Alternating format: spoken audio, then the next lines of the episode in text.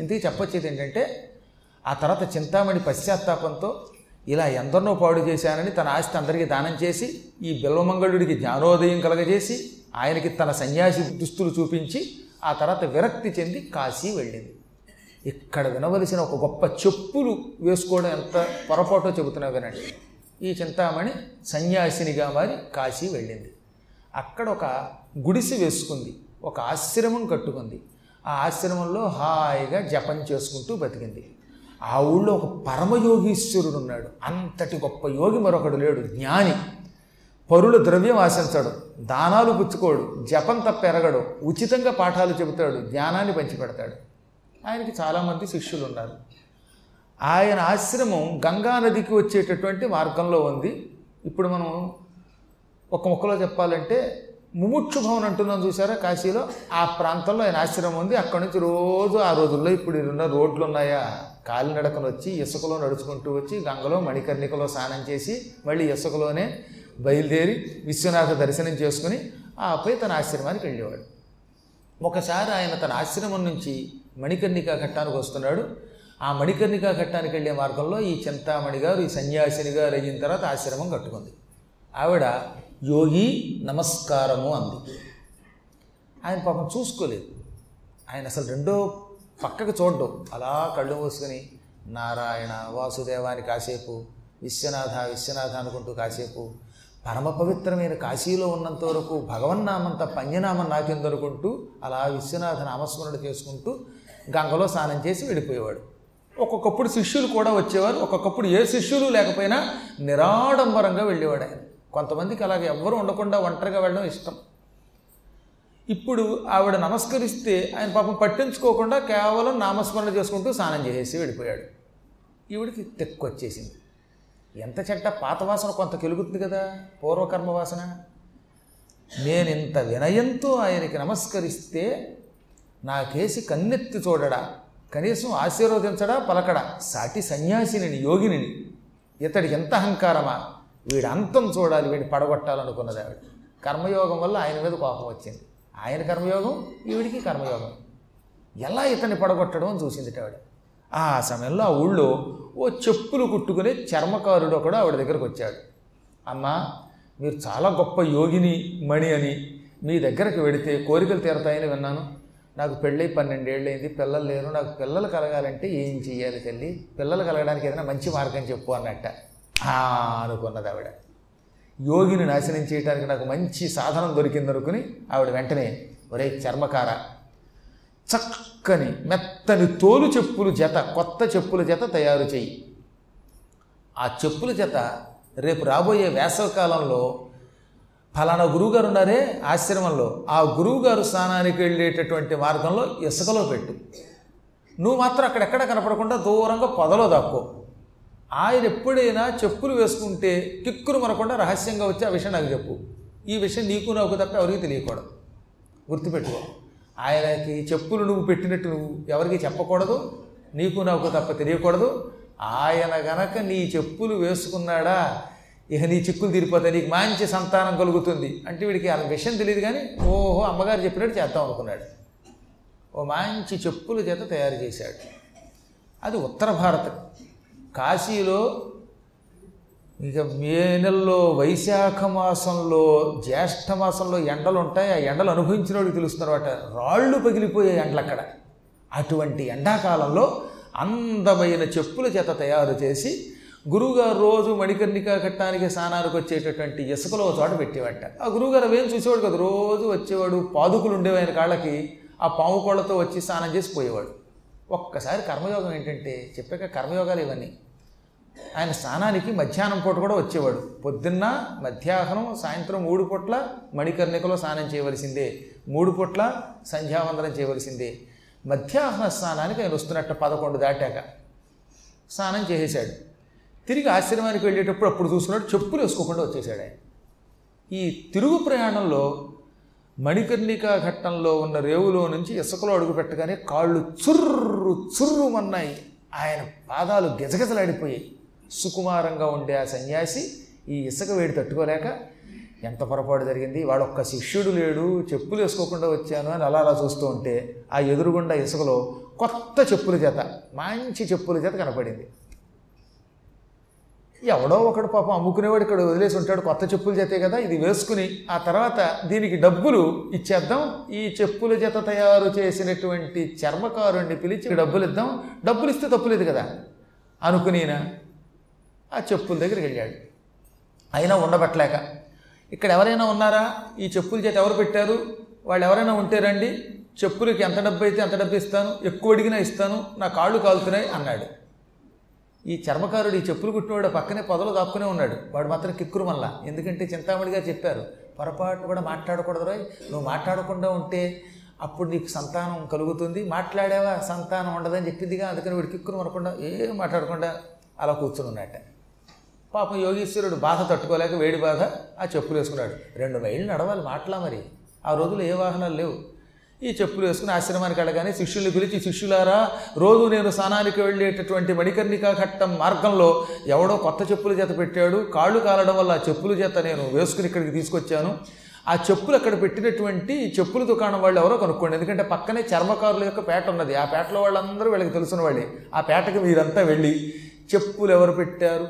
చెప్పులు ఎవరు పెట్టారు అని ఇల్లు అడిగి తెలుసుకోండి. చెప్పులు పెట్టినవాడు తెలియగానే చప్పులు వాడి చేతిలో డబ్బులు పెట్టి వచ్చేయండి అలా పెట్టకపోతే నాకు ముప్పు అనగానే వాళ్ళు బయలుదేరి ఆ పేటలో ఉన్న వాళ్ళందరినీ ఏమర్రా ఈ చెప్పులు ఎవరు పెట్టారు? అని ఆ గురువుగారు వేసుకొచ్చిన చెప్పులు చేసి చూపించారు. వీడింటికి కూడా వచ్చారు. వీడు మాకు తెలియదండి మాకు తెలియదండి ఆ దేవుడి మీద కొట్టండి నాకు తెలియదండి అన్నాడు. అంటే మరి అలాగే చెప్పిందిలేండి ఆవిడ.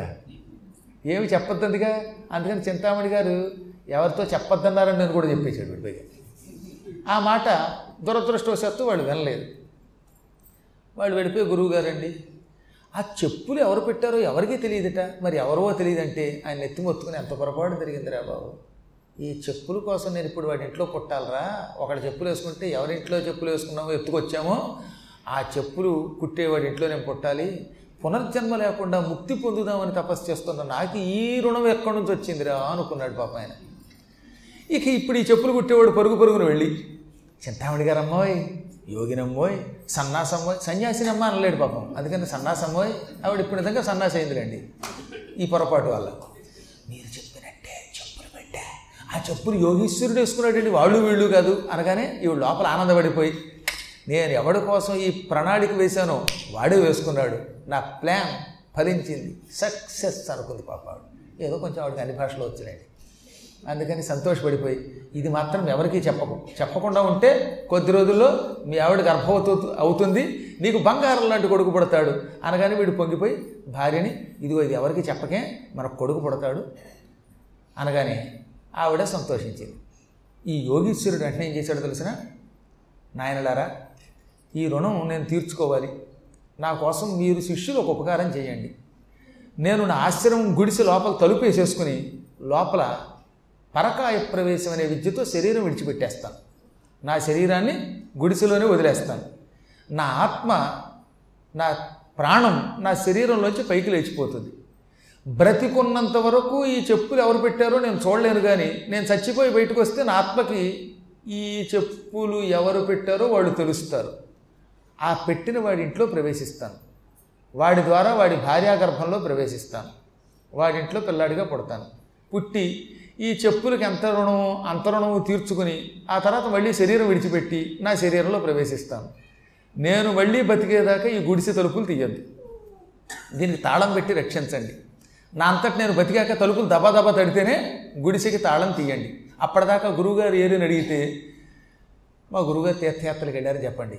ఒక చోట నుంచి ఇంకో చోటకి వెళ్ళడమే తీర్థయాత్ర.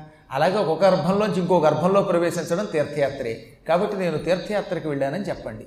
మీరు మాత్రం ఆత్మీయ శిష్యులు కనుక ఈ విషయం ఎక్కడా చెప్పకండి అని ఒక బాగా నమ్మిన బంటులు లాంటి ఆత్మీయులైన శిష్యులకి చెప్పి తాను లోపల తలుపేసుకున్నాడు బయట తాళం వేసేయమన్నాడు. ఆ తర్వాత మంచం మీద అక్కడ దర్భాసనం ఒకటి ఉందిలేండి ఆ దర్భాసనం మీద పడుకుని శరీరం విడిచిపెట్టేశాడు. ఆయన ఆత్మ బయటకు వచ్చేసింది ప్రాణం.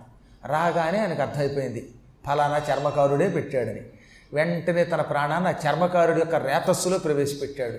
ఆయన ద్వారా ఆయన భా భార్య యొక్క గర్భంలో ప్రవేశించాడు.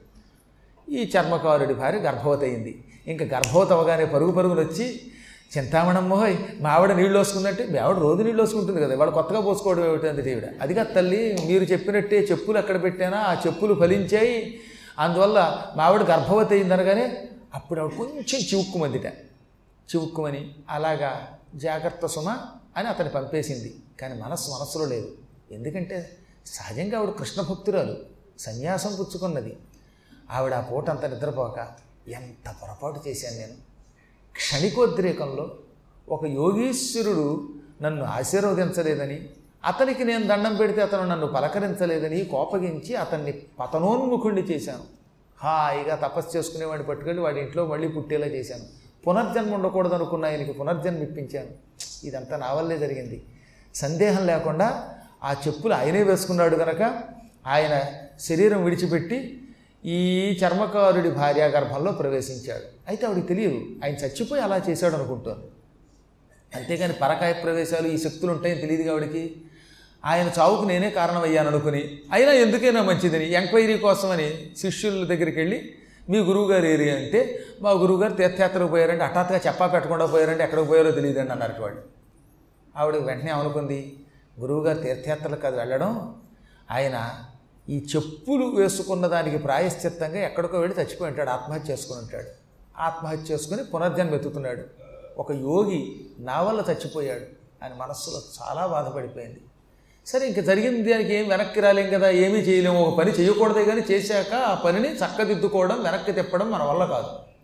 అనుకుని ఆ తర్వాత ఏం చేసింది? కనీసం ఈ చర్మకారుణ్ణి అనుగ్రహించాలనుకుని వాడు ఓ రోజు పిలిచింది. ఎన్నో నెలలు రా మీ ఆవిడకి.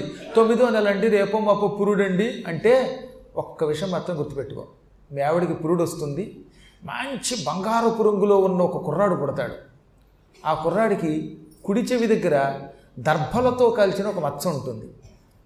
యోగులకు ఎప్పుడూ కూడా పునర్జన్మ వస్తే కుడి చెవి దగ్గర దర్భతో కలిసిన మచ్చ ఉంటుందిట. అలా పుట్టాడంటే ఎవడన్నా ఇక్కడ చిన్న మచ్చతో పుట్టాడంటే దర్భ యొక్క కాలుపుతో కూడిన మచ్చతో పుడితే వాడు పూర్వజన్మలో యోగిని అర్థం.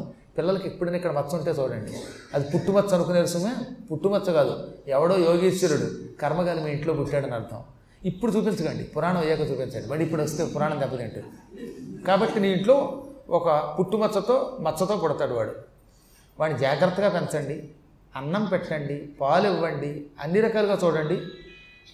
వాడి దగ్గర నుంచి పైసా కూడా పుచ్చుకోకండి మీరు. ఒక్కసారి వాడి దగ్గర మీరు డబ్బు పుచ్చుకున్నారా వాడు బతకడో ఇక మీ దగ్గర ఉండడు. మీ కుర్రాడు అన్యాయంగా చచ్చిపోతాడు. మీ కుర్రాడు నూరేళ్ళు బతకాలంటే మీకు కొడుకుగా మీ దగ్గరే ఉండాలంటే వాడు మీకు దక్కాలంటే వాడి చేతి సొమ్ము తినకండి. వాడి దగ్గర డబ్బులు పుచ్చుకోకండి సుమా అన్నది. మంచి మాట చెప్పావమ్మో అలాగే ఎట్టి పరిస్థితుల్లో మా ఆస్తి వాడికి ఇస్తాం కానీ వాడి దగ్గర నుంచి ఆస్తి మాత్రం పుచ్చుకోము అన్నారట వాడు. ఎందుకని వీడికి తెలుసు కదా? వాడు కేవలం చెప్పుల రుణంతో పుట్టాడు. ఆ చెప్పులు మహాయితో పావలాయో రూపాయో లేకపోతే పునర్జన్మ ఎత్తడం వల్ల ఇంకొంచెం ఎక్కువ మొత్తం మీద ఎంతో కొంత డబ్బు ఇస్తే తీరిపోతుంది. రుణం తీరిందా? వాడు ఆత్మహత్య చేసుకోవడం లేక చచ్చిపోవడం జరుగుతుంది. జరిగితే వీళ్ళకి మళ్ళీ గర్భశోకం. ఆయనకి ఎలాగో నష్టం తెచ్చాం. మళ్ళీ వీళ్ళకి కూడా గర్భశోకం ఎందుకు తెచ్చిపెట్టడం? అని ఆవిడ ఏం చేసింది అనమాట డబ్బులు పుచ్చుకోద్దందిట అన్నట్టే శుభముహూర్తంలో కొడుకు పుట్టాడు. ఆ కొడుకు బంగారపు రంగులో ఉన్నాడు. చెవి దగ్గర మచ్చ ఉన్నది. మీరు చెప్పినట్టే ఉందమ్మా మీరు నిజంగా ఎంత జ్యోతిష్కురాలు అనగా ఏం జ్యోతిష్కం? పాత కురాలని నేను జ్యోతిష్కురాలు కాదు అనుకున్న లోపల నేను చెప్పినట్టు జాగ్రత్తగా చూసుకోండి కుర్రాడి దగ్గర మాత్రం డబ్బు పుచ్చుకోద్దండి. ఈ కుర్రాడికి క్రమంగా ఎనిమిదేళ్ళు వచ్చాయి. ఎనిమిదేళ్ళు వచ్చాక చెవులు కుట్టించారు వాళ్ళ ఆచారం ప్రకారంగా చర్మకారులు చెవులు కుట్టించాలి జాంబవంతుడి పూజ చేయాలి ఇవన్నీ నియమాలన్నీ చేయించారు. ఈ కుర్రాడు అప్పుడప్పుడు పిల్లలతో కలిసి పొలాలకు వెళ్ళి పనులకు వెళ్ళినా నుంచి పావలాయో అర్థం వచ్చినా ఈ తల్లిదండ్రులు పుచ్చుకునేవారు కాదు. నీ డబ్బులు నీవే అనేవారట. వాడు ఎంత ప్రయత్నించినా పావలా ఇవ్వలేకపోయాడు వాళ్ళకి ఆయనకి పూర్వజన్మ తెలుసు కదా. అందుకని ఆయన ఎప్పటికప్పుడు డబ్బు సంపాదించి రుణ విముక్తి పొందాలనుకునేవాట కానీ రుణ విముక్తి పొందలేదు. ఇంకో తమాషా ఏం జరిగిందో తెలుసా? ఆయన పుట్టట్టండి పుట్టిన తర్వాత అసలు అన్నం తినలేదు తల్లి పాలు తాగల. తల్లి పాలు తాగితే రుణం పెరుగుతుంది కదా. అందుకని పాలు తాగకుండా మూతల బిగుసు కూర్చున్నాడు. తల్లి తన స్థనం నోట్లో పెట్టినా తాగలేదు. అప్పుడు మళ్ళీ ఈ చర్మకారుడు పరుగు పరుగున చింతామణి దగ్గరికి వెళ్ళి అమ్మగారండి మీ దయవల్ల కొడుకు పుట్టాడు అనుకున్నాం కానీ ఆ కొడుకు పాలు తాగట్లేదు ఏడవట్లేదు. పాలు తాగకపోతే ఆకలికి చచ్చిపోవడం అనగానే అప్పుడు మళ్ళీ పరిగెత్తుకొచ్చేవిడ పాలు ఎందుకు తాగట్లేదా? అని పరిశీలించింది. ఆవిడ యోగ దృష్టి కలిగింది కదా ఆవిడకి అర్థమైపోయింది. తల్లి పాలు తాగే కొద్దీ తల్లికి రుణం పెరిగిపోతుంది. తద్వారా నేను పతనం పతనోన్ముఖుండి అయిపోతానని ఈయన తాగకుండా భీష్మించుకున్నాడు అని గ్రహించి కస్వం బాలక. ఎవడో బాలక అన్నదట. ఏది? అప్పుడు పుట్టిన పిల్లవాడిని. బాలికే యతిరహం. ఓ బాలిక నేను ఒక యతిని. కస్మాచ్చ. మరి ఎందుకు పుట్టావు? ఏం చెప్పను. నేను కానొకప్పుడు గంగా నదీ తీరంలో కాళ్ళు కాలి ఒక చెప్పుల జత చూసి అది ధరించాను. ఆ చెప్పులు ధరించిన పాపానికి అతని డబ్బులు ఎగ్గొట్టిన పాపానికి ఇతరుల చెప్పులు అపహరించిన పాపానికి అంత ఎతినేను నేను. ఆ రుణం ఎలా తీర్చుకోవాలని బెంగపెట్టుకొని శరీరం విడిచిపెట్టి ఈ మాతృగర్భంలో ప్రవేశించాను. యాంతే సాగతి చచ్చేటప్పుడు ఏది మనస్సులో ఉంటే అదే గతవుతుంది. అందువల్లే నేను వచ్చి ఇందులో పడ్డాను. కేవలం చెప్పులు ఎత్తుకుపోవటం వల్ల ఒకళ్ళ చెప్పులు ధరించటం వల్ల ఆ చెప్పుకి డబ్బు ఇవ్వకుండా పట్టుకుపోవటం వల్ల ఆ పాపం వల్ల నేను పుత్రుండై పుట్టి ఇప్పుడు నానాయాతను అనుభవిస్తున్నానమ్మా. అందుకే ఇక్కడ పాలు తాగట్లా పాలు తాగితే ఈ తల్లికి ఇంకా ఇంకా ఇంకా అప్పు పెరిగిపోతాను వాళ్ళ తిండి తింటే అప్పు పెరుగుతాను ఆ రుణం పెరిగితే అది తీర్చుకోవడానికి నేను నానాయాత్ర పడాలి. అందుకే ఏం పుచ్చుకోనంటే అప్పుడు ఆవిడ జాలిపడి పోనీ మా ఆశ్రమం నుంచి ఆవు పాలు తెస్తాను అవి దేవతలకి నివేదన పెడతాను కనుక అది రుణం కాదు అది తీసుకుంటామంటే ప్రసాదం రుణం కాదుగా తీసుకుంటానన్నట్ట. ఈవిడ తెల్లబోయింది ఇంత పసిపిల్లాడితో అదేదో భాషలో మాట్లాడేస్తున్నారు ఎంతంది అంది. అది మా భాషలే దేవభాష. మీది జీవభాష మా దేవభాష. నీకు అర్థం కాదులే అర్థమైతే నువ్వు నన్ను తిట్టుకుంటావు అనుకుని లోపల అనుకుని నీ కుర్రాడు గొప్పవాడమ్మా. అతనికి నేనే పాలు తెస్తానని రోజు తన ఆశ్రమం నుంచిట ఈ కుర్రాడికి ఈ ఎనిమిదేళ్ళు వచ్చేదాకా ఆవిడ ఆశ్రమం నుంచి ఆవు పాలు పితికి దేవుడికి నివేదన చేసి పట్టుకొచ్చింది. ఆవిడికి ప్రాయశ్చిత్తం అది. ఆ మహానుభావుడు ఇక్కడ పారేసినందుకు చచ్చినట్టు ఎనిమిదేళ్ళు పోషించింది మరి. కాబట్టి మనం తప్పు పని చేయటమే కాదు ఈ తప్పుకి ప్రాయశ్చిత్తం ఎప్పుడొకప్పుడు చేసుకోవాలి. ఇతరుల వస్తువులు అన్యాయంగా తీసుకుంటే చెప్పా పెట్టకుండా తీసుకుంటే లేక వాళ్ళని ఎవరినైనా మనం పాడు చేస్తే దానికి తగిన ప్రాయశ్చిత్తం ఎంత గొప్పవాడైనా చేసుకోవాలి. అంటే ఎనిమిదేళ్ళు చింతామణి పెంచింది ఆయన్ని. ఆయనేమో ఏమీ ఇంట్లో తినేవాడు కాదు. పోనీ ఎక్కడో చుట్టుపక్కల పొలాల్లోకి వెళ్ళి పని చేసి పట్టుకొచ్చిన డబ్బులు వీళ్ళు పుచ్చుకునేవారు కాదు. ఇక ఎప్పటికి తీరుతుంది ఈ రుణం? ఈయన రోజు లోపల లోపల రాత్రిపూట కూర్చుని ఏకాంతంగా ఎవరికీ తెలియకుండా గుడిసెలో ఒక గది ఉందిలేండి. ఆ గదిలో కూర్చుని విశ్వనాథ మహాయోగినైన నన్ను తీసుకొచ్చి ఈ సంసారంలో పారేసేవా? ఈ గృహంలో పారేసేవా? ఇంకా నాకు విముక్తి లేదా? ఎప్పటికి విముక్తి కలుగుతుంది? వీళ్ళు నా చేతిలోంచి పైసా తీసుకోరు. నేను వాళ్ళకి ఆ రుణ విముక్తి కలిగించేదాకా వాళ్ళ డబ్బు వాళ్ళకి ఇచ్చేదాకా ఆ చెప్పులకి నేను వడ్డీతో సైతంగా అప్పు తీర్చేదాకా ఇక్కడి నుంచి బయటికి వెళ్ళను. నన్ను ఎలా ఉద్ధరిస్తావని ఒక రోజున భక్తితో ఆ విశ్వేశ్వరుణ్ణి ప్రార్థించాడు. ఇది జరిగిన రెండు మూడు రోజులకి ఓ రోజు సంఘటన జరిగింది. ఈ చెప్పులు కుట్టే ఆయనకి ఓ మంచి మిత్రుడు ఉన్నాడు. ఆ మిత్రుడికి ఒక కూతురుంది. ఆ కూతురికి అవతలవాడు పెళ్ళి చేస్తున్నాడు.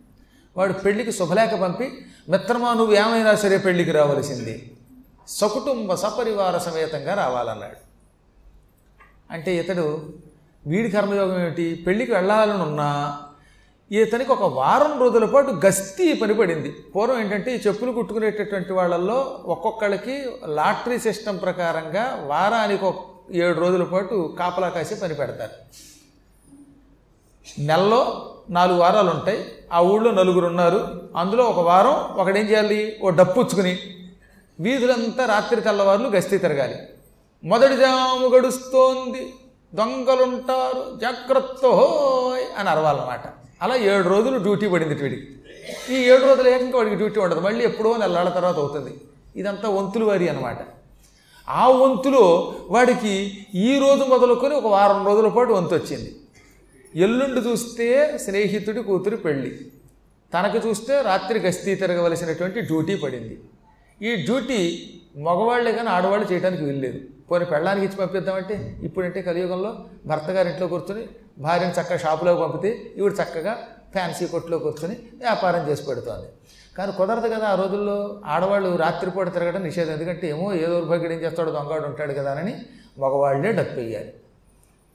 ఒకవేళ ఆడవాళ్ళు డప్పు వేయాల్సి వస్తే మగవాడు ఒకడు సాయం ఉండాలి. ఇన్ని నియమాలు. అందుకని ఆయన భార్యను పిలిచి స్నేహితుడి కూతురి పెళ్ళి. జీవితంలో ఒకే ఒక్కసారి మరపురానటువంటి సంఘటన జీవితంలో వివాహం అంటే అటువంటి వివాహానికి ఎల్లుండి వెళ్ళకపోతే శాశ్వతంగా మిత్రుడితో విరోధం వస్తుంది. పెళ్ళికి వెడదామా అంటే గస్తీ డ్యూటీ నా మీద పడింది. గస్తీ తిరగవలసిన బాధ్యత నా నెత్తి మీద ఉంది. ఏం చేయను భార్యామణి అనగానే ఈ కుర్రాడు చాలా తెలివైనవాడు కదా. నాన్న ఓ పని చేద్దాం. ఆడవాళ్ళకి మగవాళ్ళు సాయం ఉండొచ్చు కదా. నీ బదులు నేను గస్తీకి వస్తాను నేను కుర్రాడినే భయం అక్కర్లా అమ్మ నాకు రూట్ చూపించిందనుకో నాయన ఇది వీధి ఇది ఒక వీధి ఇది ఆ వీధి ఇది ఈ వీధి అనే వీధులు చూపిస్తే ఆ వీధుల్లో నీ బదులు నేను డప్పుచ్చుకుని డుమ్కు డుమ్కు డుమ్కని కొడతాను. మెలకుగా ఉండండి హోయ్ అంటాను. అమ్మ నాకు సాయం ఉంటుంది కనుక నీకు భయం ఉండదు మగవాణ్ణి కనుక రాజుగారి వల్ల నీకు గండమో ఉండదు. ఏమంటావు అనగానే భలే ఆలోచనరో కొడుకోయ్. కొడుక ఎంత మంచి మాట చెప్పావురో కొడుకోయ్ అని ఆ బలంగా ఆనందంతో వాడిని కౌగులించుకుని కాను ఒకటి జాగ్రత్తనైనోయ్ కుక్కలు ఉంటాయి అప్పుడప్పుడు. కాస్త అమ్మ పెద్ద కర్ర ఒకటి ఇస్తా కర్ర పుచ్చుకో డప్పు ఎలా కొట్టాలో తెలుసా అంటే నాకు తిరిగిపోటేటి నా డప్పు నేను కొట్టుకున్నాను ఒకప్పుడు అన్నాడు ఈయన. సరే ఇప్పుడు ఈ డప్పు కొట్టడం నేర్పాడు ఆయన. మరి ఏం మాట్లాడాలి? చెప్పు నాన్న అన్నట్ట. మొదటిదాము గడుస్తోంది. తలుపులు జాగ్రత్త దొంగలు ఉంటారు కాస్త ఇంట్లో తిరుగుతూ ఉండండి. జాగ్రత్త జాగ్రత్త జాగ్రత్త అని అరిచి ఆ తర్వాత డుబుకు డుబుకు డుబుకు డుబుకు డుబుకని బాధాలి డప్పు. కొడతావంటే కొడతానన్నా నువ్వు ఒకసారి చెప్తే నాకు వచ్చేస్తున్నాను